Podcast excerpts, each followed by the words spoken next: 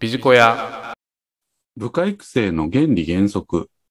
人を見て法を解けということで、今回は情報提供させていただければと思います。さて、今回ご紹介するこの人を見て法を解けという言葉なんですけれども、まあご存知の方多いかと思いますが、仏教から来た言葉でございます。釈迦が仏法を解くにあたり、相手の気質や状況などを考えて、それぞれに合ったやり方で行ったという説話から来ている言葉です。この人を見て法を解けという言葉ですけれども、部下育成でも同じことが言えるのではないでしょうか。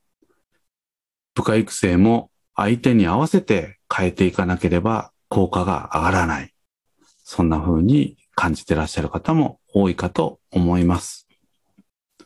さて、皆様日頃からマネージャーとして人を見て法を解いてらっしゃいますでしょうか？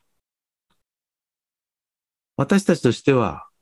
正論を相手に伝えたつもりなんですけれども、響く人もいれば響かない人も当然いますよね。そんな中で私たちがマネージャーとして何とかするためには、やはり私たち自身のコミュニケーションの引き出しが必要になってくるのではないかなということでございます。本日は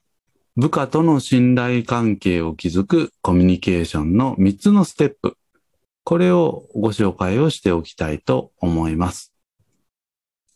一つ目、受容的な態度です。部下とコミュニケーションを取る場において、受容的、すなわち相手の意見や言動、そういったものを受け入れる。そういう態度がまず何よりも最初の一つ目かということです。そして二つ目、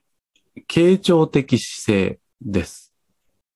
部下との関係において上司の立場から一方的に相手に話を伝えたい。それが表に立って前のめりになってコミュニケーション取りがちなんですけれども、一旦ぐっと引いて部下の見解、そういったところをきちんと聞く。こういう姿勢を見せる。これが二つ目です。そして最後に三つ目。共感的理解。確かに部下と私たちマネージャーは立場は違うかもしれませんけれども、仮に興味のあることが違っていたとしても、相手の意見をきちんと共感的に聞く。価値観や考え方が違っているとしても、そうだねと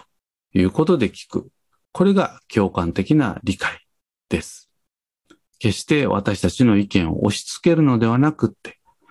相手の考えていることをきちんと受け止めた上で伝えていく。それが、まずは今回のテーマである人を見て法を解け。